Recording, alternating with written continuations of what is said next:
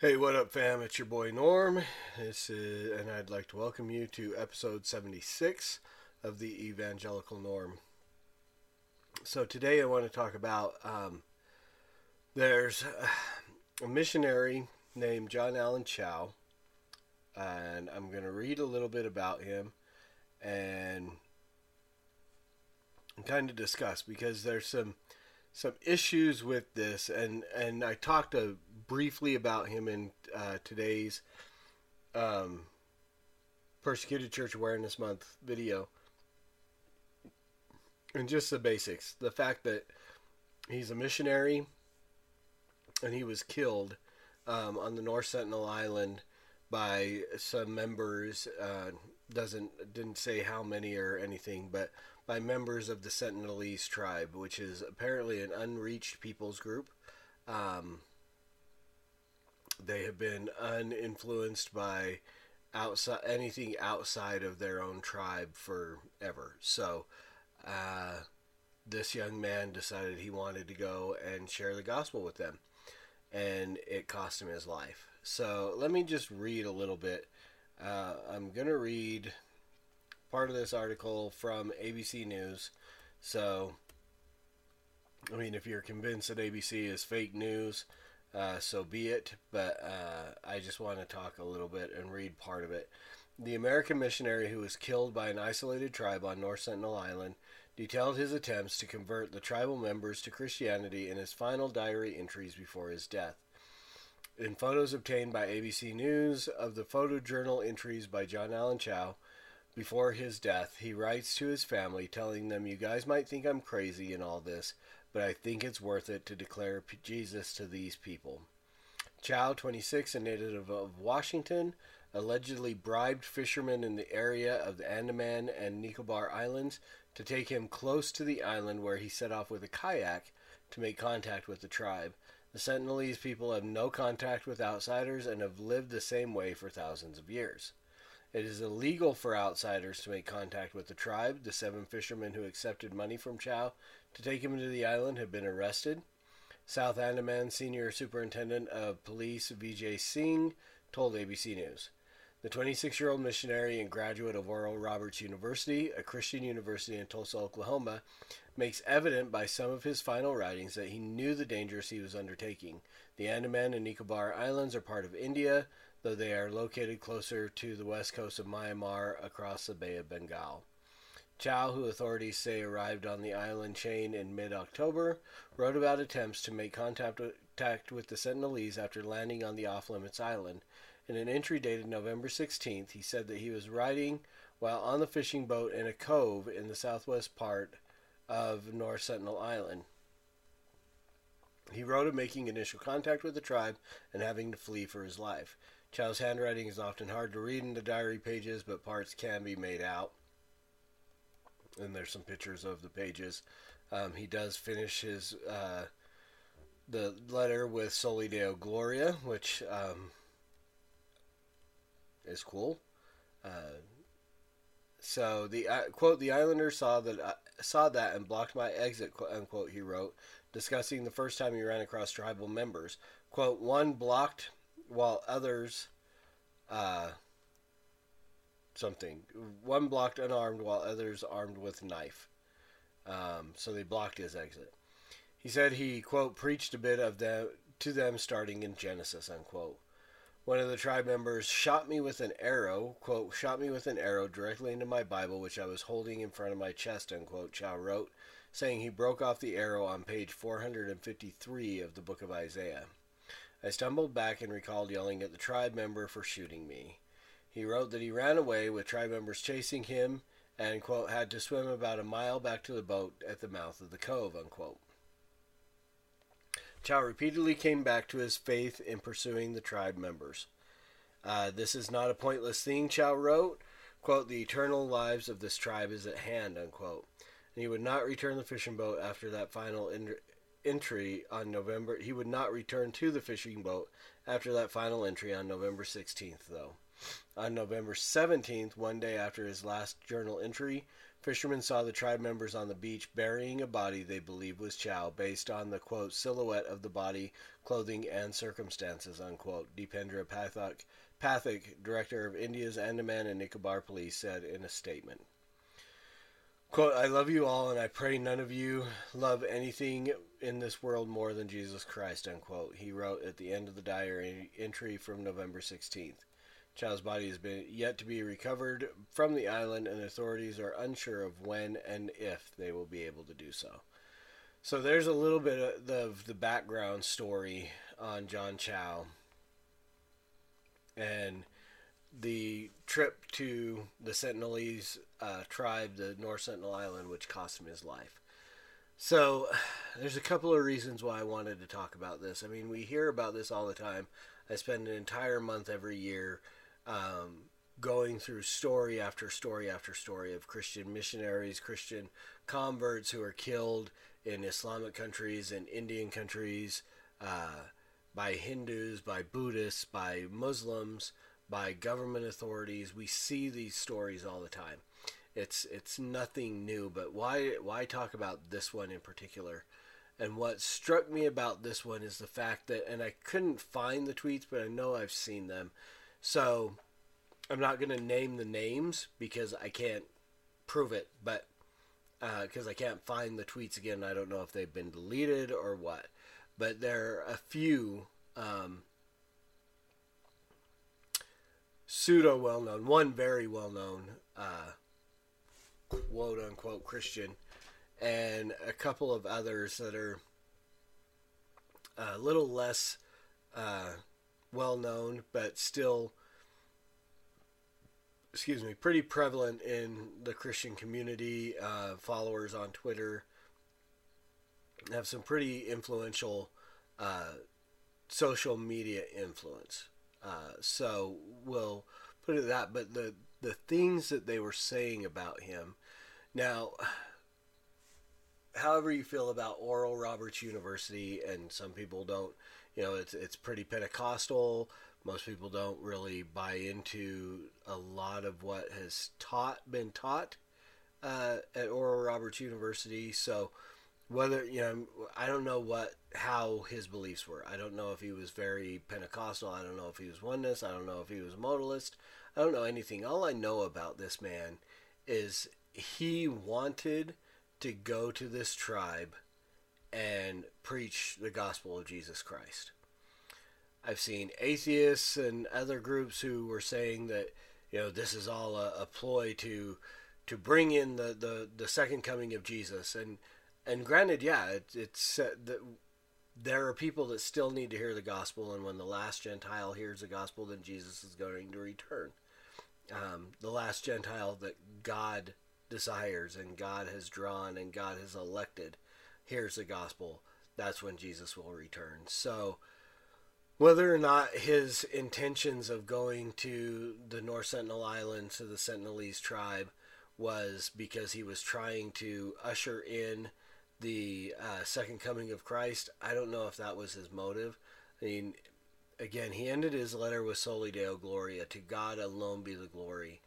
Um, I have to imagine that at this point, well, all I can all I can say is it seems as though his motives were simply to preach the gospel. Now, but coming back to the the Christians that have made comments on this that I've seen on Twitter and so on, there are a few Christians that really I was taken aback at how they responded in anger towards this man and saying that he should have left these people alone. He broke laws. Now, granted, there are laws saying you can't go to these islands and you're supposed to leave these tribes alone. But um, again, we come back to the thing of, you know, who, what law do we abide by? Do we abide by the law of God or the law of man?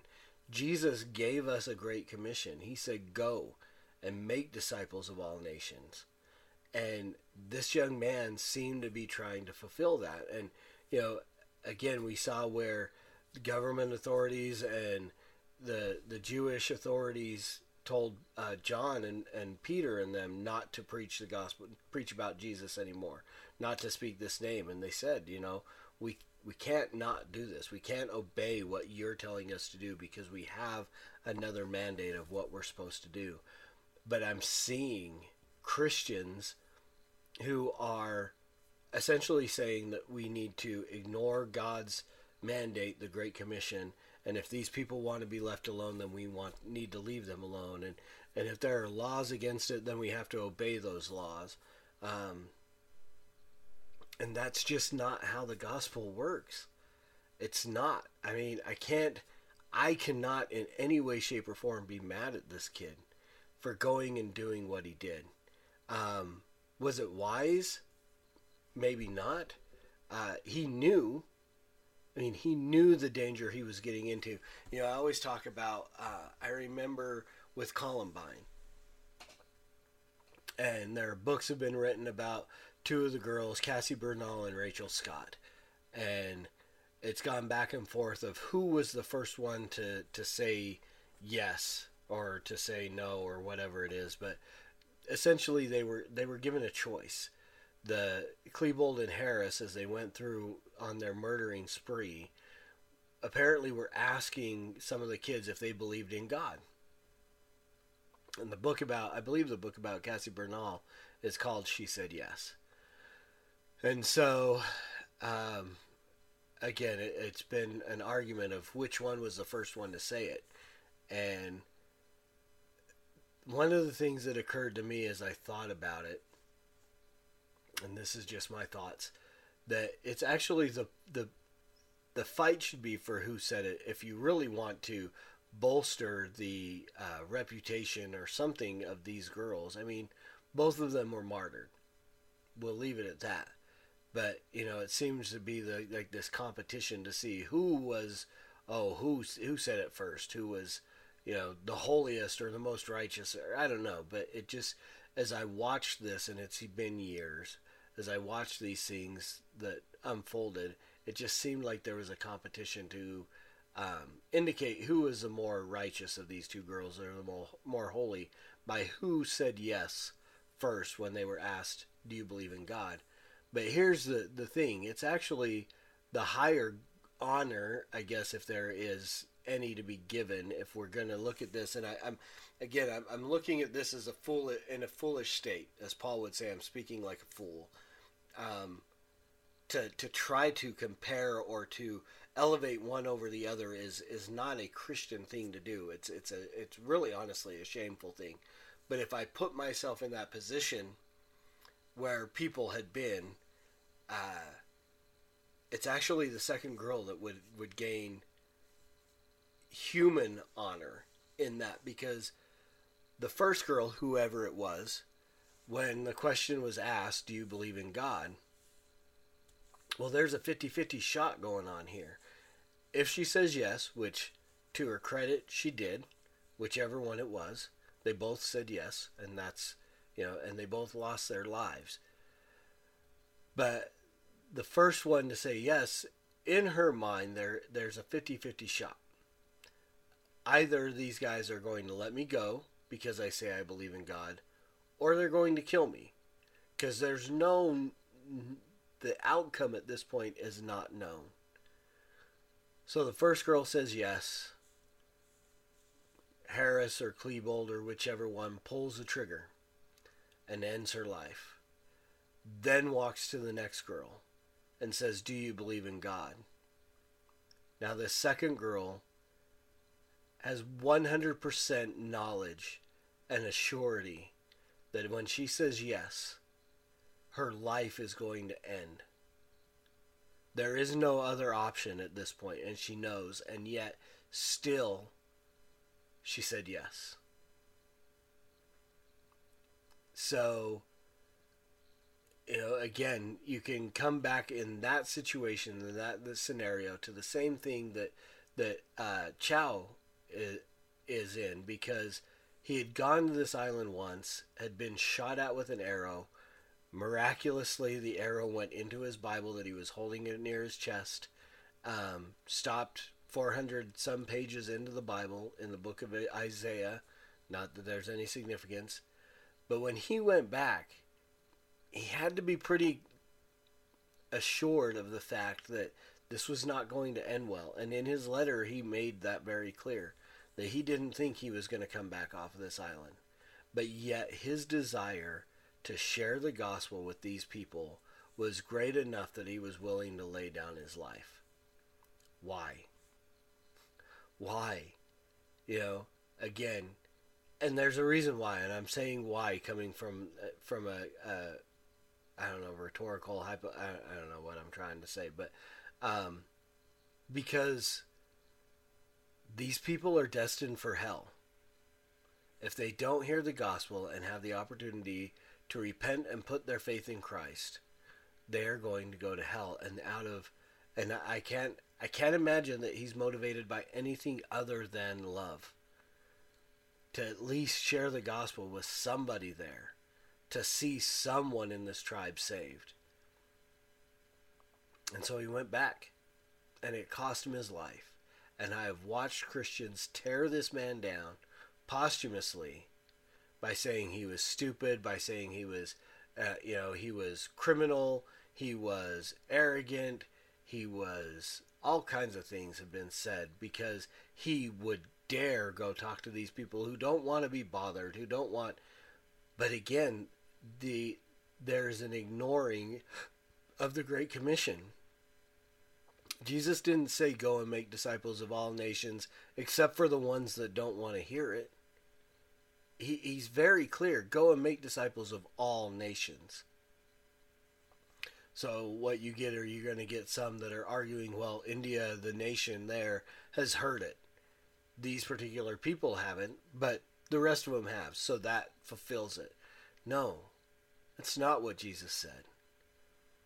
And to see people who are considered Christians now in this group, there's a couple of them that, at least one specific, that I would not consider Christian in any way. I would consider th- this person to be a heretic, a false teacher, um, and so I would expect this from this kind of reaction to uh, posthumously chastise a missionary for going with the sole desire of preaching the gospel and seeing people saved.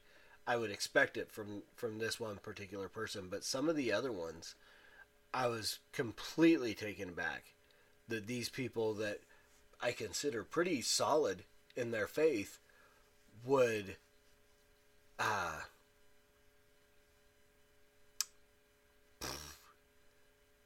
deprecate I guess is is the the word I'm looking the the character and um, reputation of this man who who gave his life with a desire to preach the gospel and to see people say that that he should have never gone if you are under the belief that there are certain groups of people who we should not share the gospel with, you don't understand the gospel. And that's what the bottom line is, and that's what it ultimately comes down to is anyone who would criticize or now again, I mean and you can say it's not wise, you can say, you know, he didn't think about his family or any of these other things, but this this young man wanted to share the gospel and he was willing to give his life to do it. And it may not have been wise, it may not have been safe, it may have been illegal. Um, he may have bribed people and caused them to be arrested. But I fall into a camp that the gospel needs to be preached by any means necessary. I'm willing to be put in handcuffs and go to jail. And ultimately, I I would say that I mean I've never been put in the situation, and I hope. Here's what I'll say: I hope I will be willing to lay down my life to preach the gospel when and if the time comes. You know, there are people who are saying this young man is not a martyr. I disagree. I think this young man is going to be along with all the other martyrs under that altar that it talks about in in Revelation that they say when when Lord when are we going to be avenged I firmly believe this young man is going to be there in a white robe calling out when when are you going to with, withdraw your your common grace over these people? When when are you going to come and and avenge us? Essentially, and I really actually I'm live. Uh, I'm gonna find the verse because I, I don't want to butcher it the way that I have, and I want to read it in its entirety. Um, so give me just one quick moment while we search here.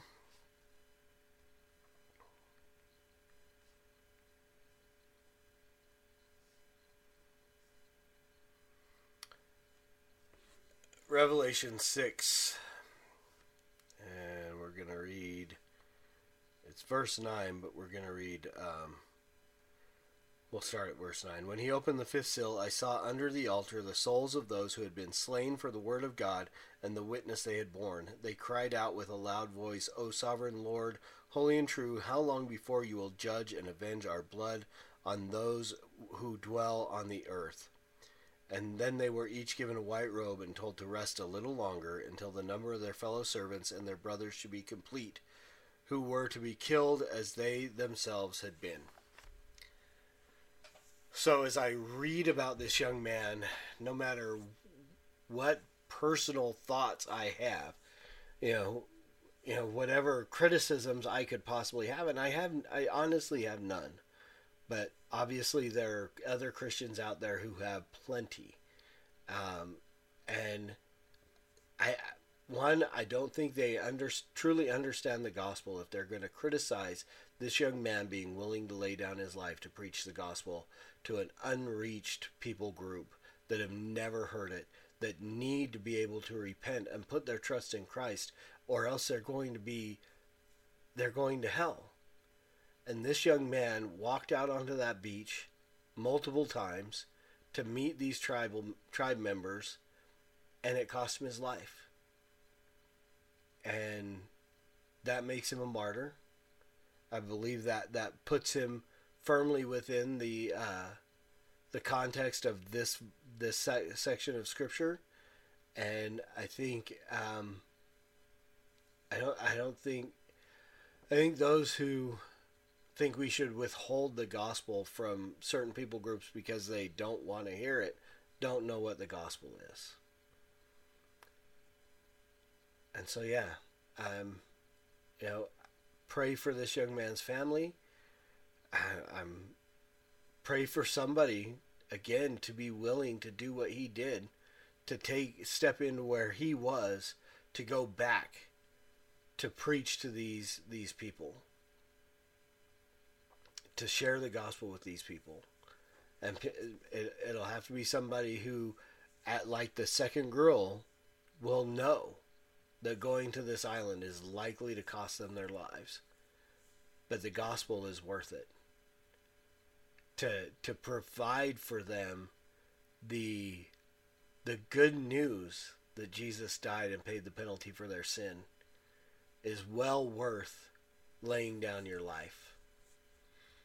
And you know I I preach in places like the LDS Temple on 25th Street in Ogden um, with people when I can within the confines of work. Um, which has become a little bit different uh, being in a managerial position. You can't do that as much as I used to. Um, but when the conversation comes up I don't withhold what I believe. But yet I've never been put in a I've never even been put in a position where I was physically in any physical danger um, at do in doing that in sharing the gospel. I just some I've had some people very very angry with me, but I've never any, had anybody attempt to assault me in any way, and far from anybody who has attempted to take my life because of the gospel that I share. So I'm impressed with this young man. I'm I'm I'm glad to see. I mean, I'm I'm sad that his family has lost him. I'm sad that he, he's not going to, you know, go on in, in this life and father children or any of those things. But right now, I'm firmly in the belief that he's he's with the Lord. Um, he's under this altar, now again, Oral Roberts University, maybe there were some some bad teachings or something, and maybe he didn't know. I don't know. But I have to I have to go with my gut. You know, I never I'm never willing to talk poorly about the dead. Um, even those that I know went to their grave without Christ. This is a young man that I just don't know the, the state of where he was. But with what he was willing to do, I have to I have to be at least leaning towards the fact that he was truly saved and he truly wanted to preach the gospel to these people. And so we pray and we mourn with those who mourn, we mourn with his family, and we praise God that, that he sent somebody willing to die to share the gospel with the North Sentinelese people, which just shows how much God loves them. And we pray that someone else will go and that maybe the next one will, will be able to infiltrate.